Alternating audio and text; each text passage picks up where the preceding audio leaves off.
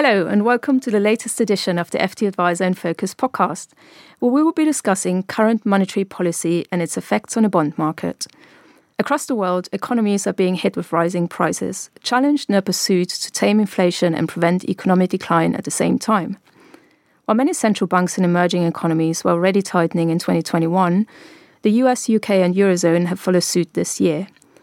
The Bank of England has raised interest rates to 1.75%, with further rate rises expected, as inflation passed 10% and is predicted to reach 13% this winter or even higher, before coming back down eventually to the bank's current 2% target. As a result, bond yields have soared as prices in tandem with equity values have crashed. But has the bank acted quickly and strongly enough?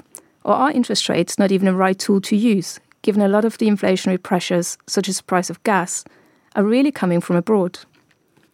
With me here to discuss this today are William Morris, Head of Investments at Weatherbys Private Bank, Simon Holmes, Multi Asset Portfolio Manager at Columbia Threadneedle Investments, and Ahmer Tirmizi, Investment Manager at Seven Investment Management. Hello, all. thanks for joining us today. William, let's start with you. Has the bank acted fast and strongly enough in the face of rising inflation? Uh, I think it probably hasn't acted quite quickly enough, I think, by their own admission. Um, however, um, they're certainly now, I think, got the picture and are starting to move apace. Uh, but they are very much playing catch up with the Federal Reserve there. And I think the lead is very much being set um, by Federal Reserve Chairman Jerome Powell and what he's been doing. And, and, you know, when you look at what he was saying at the Jackson Hole Economic Symposium last week, setting out the, the, if like, the three lessons from what happened in the latest 70s, the early 80s, um, I, I, think you know, the fact that he was setting out that one of the lessons is that you have to take full responsibility and accountability for, for actually bringing inflation right down. I think the Bank of England is now starting to certainly play catch up. Mm-hmm. Simon, do you agree? Uh, broadly speaking, I, I do agree with that. Uh, I think that when, when you listen to some of the evidence they give, for example, to the Treasury Committee yesterday, and they look back on former times, they had reasons at those times for acting in the way that they did. But even then, their uh, economist was signaling worries around inflation down the track. So, uh, my take is they have been a bit slow. Uh, they are now acting to catch up along with other central banks. And even though, when you look at their model, which has inflation coming back down to target or even below that, and they're signaling an expectation of a recession, uh, and which would normally mean that they would need to be more cautious. And given that a lot of the inflationary pressure has come externally, uh, and normally one might look through that, I think in this case they're going to be increasingly concerned about inflation expectations uh, and their ability to get back to their 2% target. And whilst it's fair to say that uh, as a central bank dealing with these sorts of shocks, they can't control everything, but they do have to do what they can to manage that path. So, particularly if um, you listen to Catherine Mann in her speech, they, she seems to be very concerned about that aspect of inflation expectations. So, I think, as uh, William already said, they've hinted that they think they have been slow. They're now doing their best to catch up, and they need to do this to get the credibility they need and to manage inflation expectations in the economy. Yeah, absolutely. Now, and we, we've heard yesterday, I think it was Huw Pill, the bank's chief economist, say that rates will need to rise further due to um, increased medium term pressure at home, um, which is mainly due to the government's actions to help us cope with rising prices, namely a possible energy price cap and handouts. Um, at the same time, um, the government plans to borrow the money to fund these handouts. So, how high will rates go? Um, Ahmer? Yeah, I mean, it's an interesting question. I'd say somewhat the sort of $64 million question, if you like. I mean, if you look at the um, inflation breakdown so far, or the forecasts the Bank of England are already putting out there, um, you know, they, they're expecting headline inflation to get to 10, 11, 12%. Around half of that they expect to be energy prices. So, you know, there is something they can't control, and that's something that the government has to deal with. Um, but the other half is something that is well within their remit, essentially, you know, echoing what, what, what Simon and William have said. Um, now, in terms of how far they need to go, I mean, one of the things that I think I've been encouraged about is how honest the Bank of England have been. Um, you know, they they're, they're, they're telling us that the, the UK is going to go through a recession. They're telling us that unemployment is going to go up. Um, you know, it's not the Fed isn't doing that, um, and so I think to some degree that what they're signalling is is I think um, largely what you should expect, and and you know, markets pricing in four percent. Um, uh, rates by the sort of middle of next year or early next year, I think. Um, feels largely right. Probably a little bit higher, but but yeah, with, with some surprises to the upside, but but not let's say the same extent of upside surprises that we've seen this year. Um, so yeah, roughly what they're signaling, I think, is is is is about right. Mm-hmm. But are interest rates even the right tool given to where inflationary pressures are coming from, i.e., not from a booming economy at home? William, what do you think? Well, yes, they absolutely are. Um, despite the fact that a lot of that is coming from the supply side, and, and you know, going back to the, the, the, lessons from that Jackson Hole Economic Symposium, one of them was you know, very much that um, you know, it, it is the responsibility to bring it down. And yes, I think he was also admitting that interest rates do really only affect the aggregate demand side of the picture acknowledging that you know, the supply is you know, also a big constraint right now. Now, the things you can say about the supply side is, you know, first of all, for the US, that's not such a big a deal right now. It's very much a problem that we're facing more in the Europe. Um, you can also say that, frankly, we can't snap our fingers create nuclear power stations over the night, but on the other hand, the best time to start is today. Um, I would also suggest that, you know, as you're alluding to, Ahmer, part of this is outside of you know, central banks' hands. That doesn't mean that they can abrogate themselves of their responsibility on the monetary policy side, but in an ideal world, you would start to see market forces start to exert themselves. And one of the things that I think a number of commentators have noted of Prime Minister Liz Truss's new plans for some sort of energy price bailout is that it's not particularly targeted. It just gives everyone a cap on their energy uh, prices, which gives no disincentive for me. You know, I'm just going to have super long hot baths throughout the winter. You know, I could just leave the central heating on all the time. It would have been much better. I, I think a lot of people argue that it would have been um, you know, uh, provided that incentive to, to use less gas in the shorter term, and therefore start to you know if we, if we, we can't expand supply, at least we can. Um, use market forces to reduce our reliance on these you know very very tight resources by, for example, um, leaving energy bills uncapped, but then providing very, very targeted relief for those who really need it. So I think there are other ways of getting around uh, the difficulties that we face that are not just interest rates, but that doesn't absolve central banks of the need to get on top. Mm-hmm. Um, do you agree, Simon? Yes. I, I mean, when you listen to the, the committee meeting yesterday, they obviously stepped around the question of what the government's going to do because they don't know and they can't try to predict that and include that in their in their approach in a formal way, but they obviously know something's going to happen.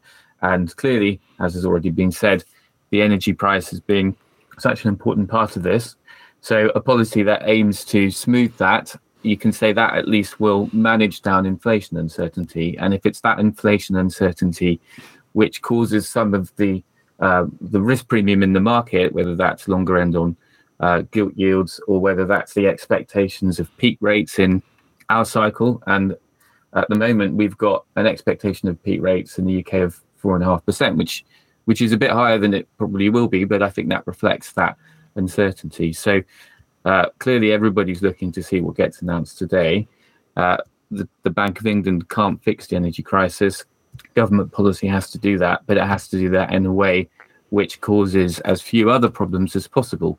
And one of the other problems may be that if the government has to issue a lot more debt, and the Bank of England are meant to be signaling what they're going to do on quantitative tightening, um, if those two things come at the same time, that could cause an additional layer of disruption in the bond market. So I think they have a lot to think about.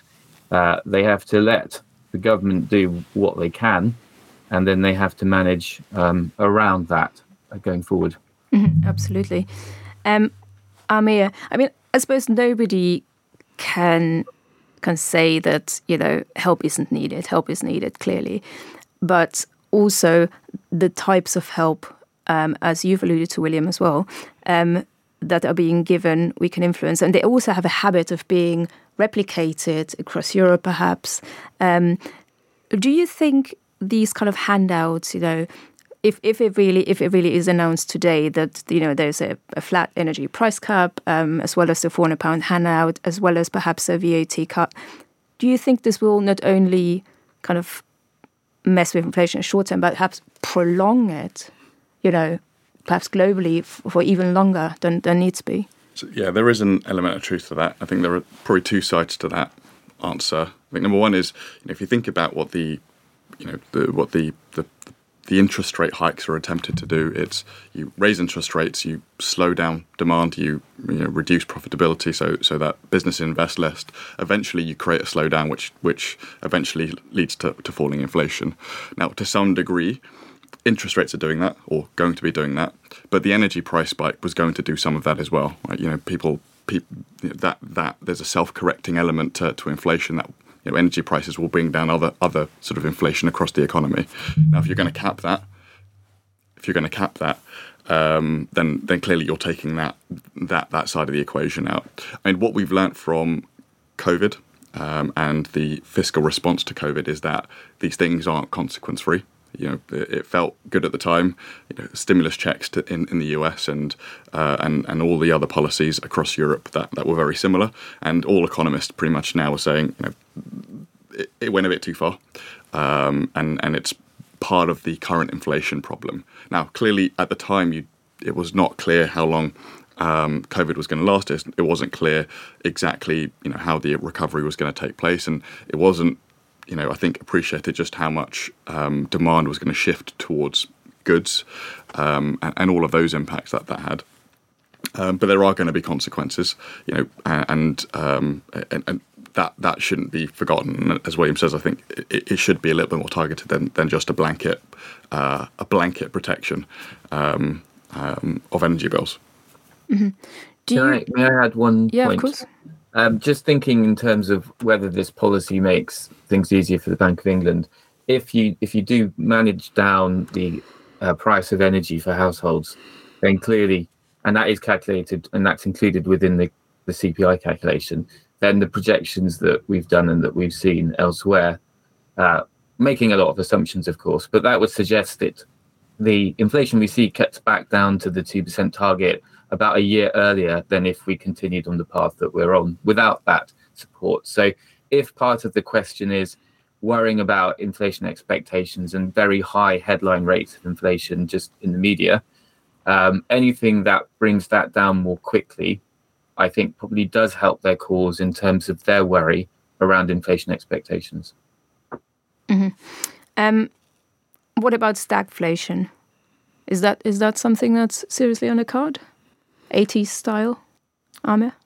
Um, I think possibly in the short term. Um, you know, if you think about in the 70s, um, 60s to 70s, one of the um, the dynamics that was happening in the, in the economy was there was a break between the relationship between growth and inflation, and so you know slow growth wasn't leading to slow lower inflation, and high growth, but high growth at the same time was was was, was pushing up inflation, and what we saw since the, since the 80s essentially is that there was a, a positive correlation between the two. Um, where you could reasonably predict that inflation would fall if growth was falling, and vice versa. We're in a situation now where um, inflation is sticky, um, some of that's down to inflation expectations, but but actually just we've ended up post COVID with the distortions from from the recovery that you know we, have got really tight labour markets. We've got tight labour markets in the US. We've got tight labour markets in Europe. We've got tight labour markets in the UK, um, and that is is putting it's it's putting a floor on, on where inflation can go until they create some un- unemployment essentially. Um, so so I think I think the answer is at least in the short term Yes, that's true. Um, until they can until they can uh, generate that labour market slack again. Yeah, I think we're almost there. Um, in a sense, we're kind of arriving at that station, at least in the short term, as you were saying, Ahmer. Um, the question is, you know, what's going to happen a little bit further? Is it going to you know, prolong to that kind of episode that we had in the seventies, um, early eighties? To that, I'd say that you know we had to be a little bit careful of projecting what happened in the past into the recent into the future because what's happening now, especially in the US, is just so unprecedented.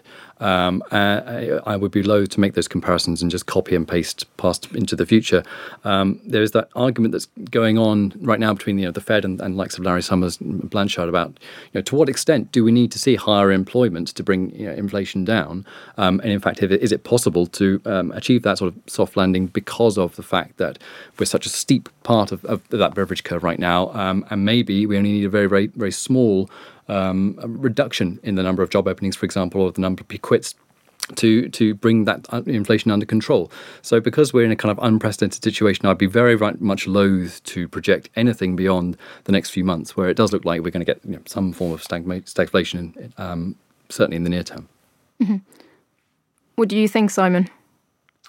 Um, yeah, I mean, broadly along the same lines. If COVID, let's just say that had two significant shocks, it had a supply side shock in the supply chain and so on and it also had the reduction in the, the participation level in the labour market that William just mentioned. And then on top of that, we've had the, the war slash energy shock.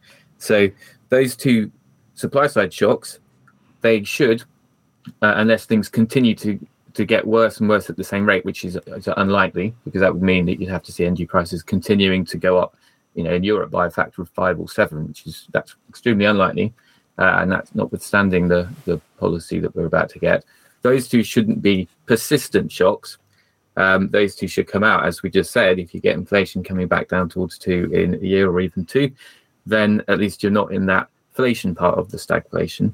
But the um, the point made on the labour market that's different, and I think we're all trying to understand a what will be the effects of that, and how much of a reduction in demand does it take to bring uh, pressure off in terms of that labour market and then wage growth, and then secondly is it the case that actually participation may increase again? If people have left the labour market because a they were worried about going to work or b their wealth effect had improved and therefore they felt they could step out of it and if now we see their real incomes eroded again will those people come back and that can also help to ease pressure on that demand side mm-hmm. absolutely okay well let's talk about bonds um, as bond managers, you tend to either protect against inflation or against recession, I suppose. Um, where do you look for value, Ahmer? So I think there's there's multiple um, steps to that. Um, I think first, number one is you know the opportunity cost across markets has clearly changed. You know, a few last year, very simply, U.S. high yield, you know, one of the riskier parts of the sort of um, bond spectrum, if you like, would have been yielding 3.5% or so. Um, and currently you can get that essentially on cash, or, or, or you're going to be getting that on cash in, in a year's time. Um, and so the opportunity cost has definitely shifted a lot, right? So, so it depends on your objective. You know, what are you looking to achieve? Is it a, is it a total return of some description? You know, cash isn't not a bad instrument, or at least a short-term, you know, investment grade, high quality sort of bonds are, are, are a much more attractive place to be right now. I, I think the second part of this, and, and I think we're all, we've all alluded to it in some description, is that you know there is um, a recession on the go in the UK. There is possibly a recession on the go in the US, or at least that's a decent chance of happening. Um, alongside, you know, a central set, a set of central banks that will look to tame inflation and possibly possibly aggravate, let's say, the, the, the economic situation. In that world, equities are going to struggle. Um, uh, who knows exactly how far they fall? Who knows exactly what happens there? But but equities don't do well in recessions. They, they tend to be disorientated by by the, the sort of the, the, the negative growth. And in that world, you know, again, um, you look at uh, investment grade, you look at US high yield again, and you're seeing returns of four, five, six percent um, you know, adjusted for defaults. And you know, our equities are going to deliver that per annum over the next three, four, five years. It's it's, it's a it's a it's a difficult one to, to, to, to, argue, I think, for. So so I think in terms of what to look for in fixed income, yes, the, the correlation argument is, is difficult, but the there are there are returns to be had out there. I think, um, uh, particularly against uh, riskier assets. Mm-hmm.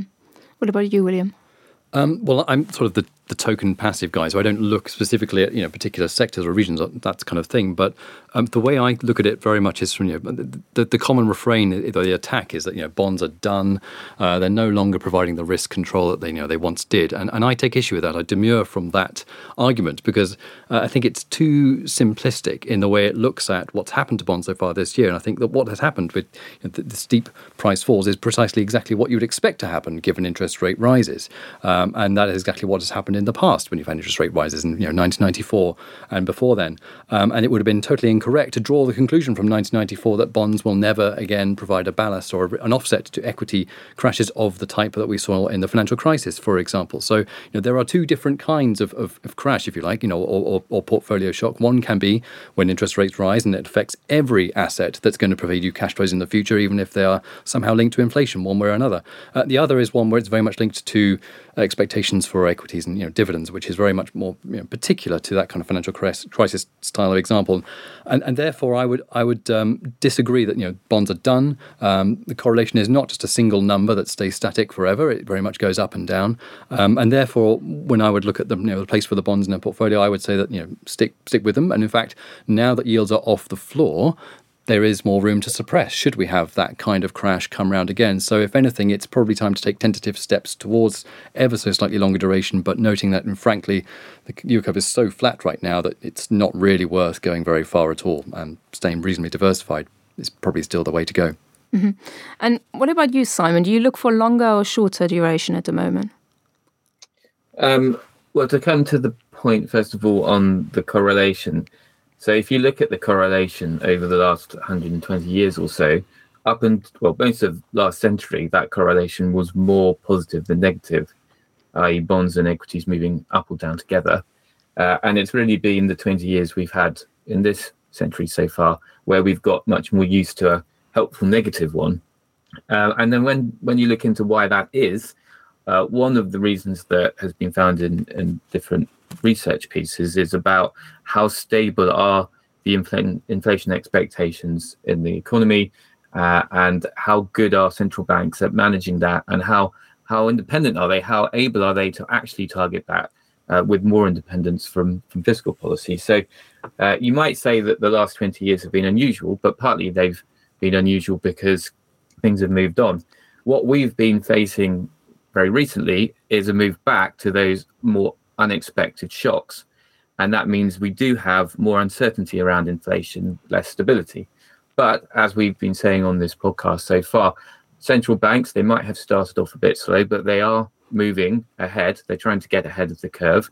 So I think it is fair to say we'll get to a point where perhaps uh, there is a bit less uncertainty. And so perhaps the correlation can start to go back to being one where if, if growth is weak and equities sell off, bonds can rally, particularly if they've got to higher yields which reflect that uncertainty.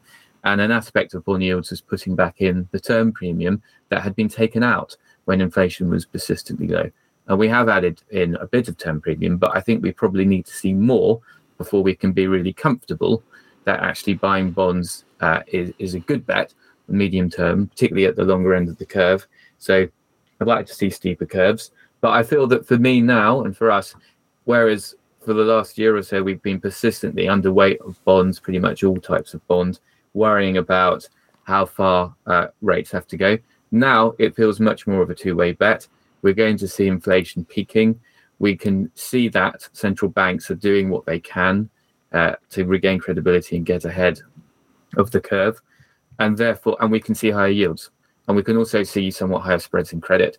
So, personally, I think, yes, there's room for bonds in the portfolio. Right now, I'm wary of going out to the long end. I'd still be at the short end or in cash as a place to hide almost or to reduce risk. And I think equities probably have more to process.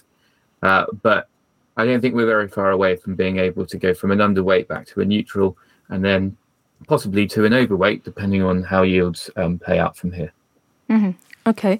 Um, in fact, um, you mentioned you all mentioned the um, the correlation between equities and bonds.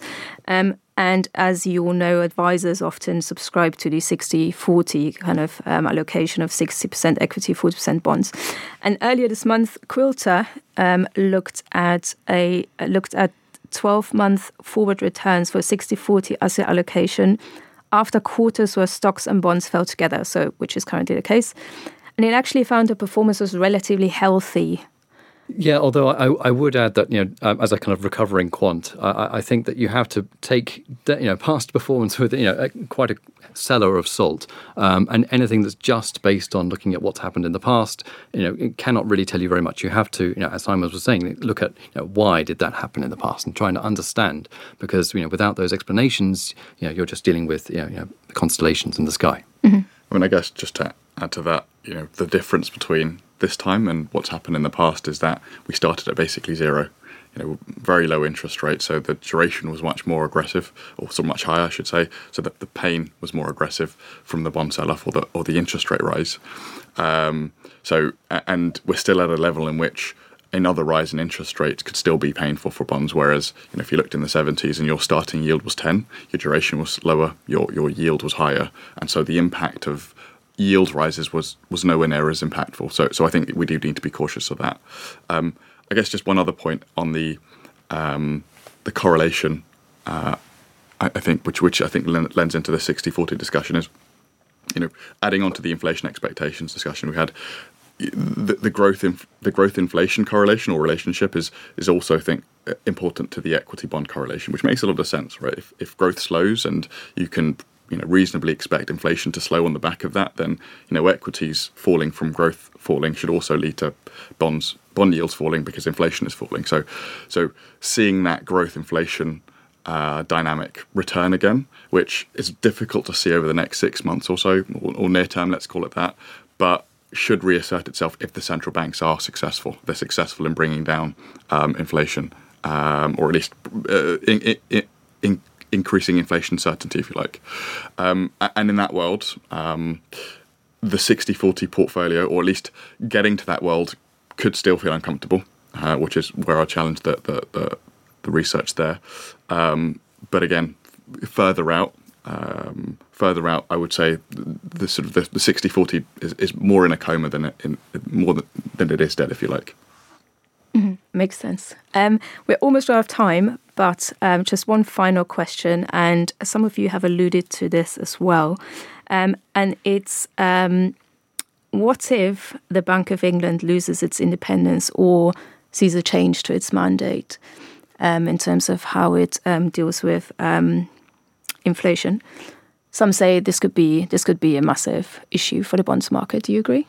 Yes, I, th- I think the there's multiple reasons why um, you know inflation has fallen uh, over the last 20 or 30 years, and lots of it's down to supply side things that are happening in the in, in the world, from from commodity prices to the opening up of, of, of the world. And uh, but one of them has been the central bank anchor. There has been a uh, an increase in credibility that central banks are, are going to to maintain an inflation target. And if you take that credibility away, which you can do if you if you if you reduce the independence or if you see um, politicians in, interfering, if you like, and and to some degree that's what you see in emerging markets. And you know, most of the let's say poster childs for emerging market economies or central banks are the ones where they are. You know, removing the, the political interference and are, are being as independent as possible. So, so to go the other way would be strange, um, and and I, I, don't think very welcome from, mm-hmm. from bond markets. William, what do you think about a possible review of the Bank of England's uh, remit. Well, one, one always has to be careful when, you know, treading into the territory of politics. I think it's true that um, politicians campaign in poetry but govern in prose. Um, we have to be, you know, careful of, of extrapolating too much from promises made on the campaign trail to Conservative Party members. Um, for sure, you know, if, if the Bank of England lost its independence, we only have to look to places like Turkey to see what happens. Then you have you know, slightly unorthodox policies adopted by uh, you know, central diktat. Um, some of the other you know, mooted suggestions, you know, although we probably should treat them as just rumours, would be more eyebrow raising rather than you know, cause for a panic attack. Um, but I think you know, it's very much a case of wait and see. And I'm sure you know, the country will limp on regardless.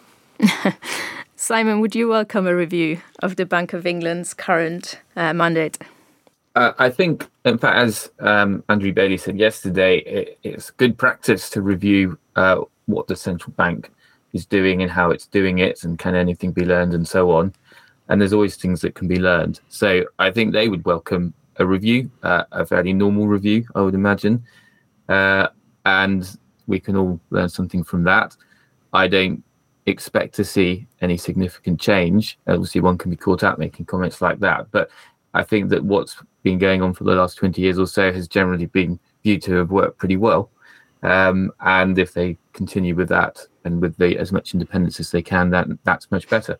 Uh, and it's funny that both the others made that reference to emerging markets because that was going to be my first comment. And when you have, you know, bond yields moving a lot higher and the currency selling off, uh, it does feel like you're an emerging market. But we've got many things between us and being in that status, and one of them is the independence of central banks. So uh, review it, that's fine, but I don't expect a material change, and I'd be worried if there were one. Absolutely. And of course, Vanguard has pointed to a golden opportunity in um, emerging markets, but we have no time to discuss this today, I'm afraid. Um, thank you very, very much. Um, for for coming in and and talking to me about this incredibly fascinating, complicated, and vast and current topic. Um, plenty more to be discussed for sure. And thank you for listening. Please tune in again next time. Selling a little or a lot? Shopify helps you do your thing however you cha-ching. Shopify is the global commerce platform that helps you sell at every stage of your business. From the launch your online shop stage to the first real life store stage, all the way to the did we just hit a million orders stage. Shopify is there to help you grow. Shopify helps you turn browsers into buyers with the internet's best converting checkout. 36% better on average compared to other leading commerce platforms because businesses that grow grow with Shopify. Get a $1 per month trial period at shopify.com/work. shopify.com/work. Hey, it's Paige DeSorbo from Giggly Squad. High quality fashion without the price tag. Say hello to Quince. I'm snagging high-end essentials like cozy cashmere sweaters, sleek leather jackets, fine jewelry, and so much more. With Quince being 50 to 80% less than similar brands and they partner with factories that prioritize safe ethical and responsible manufacturing. I love that. Luxury quality within reach. Go to quince.com slash style to get free shipping and 365 day returns on your next order. quince.com slash style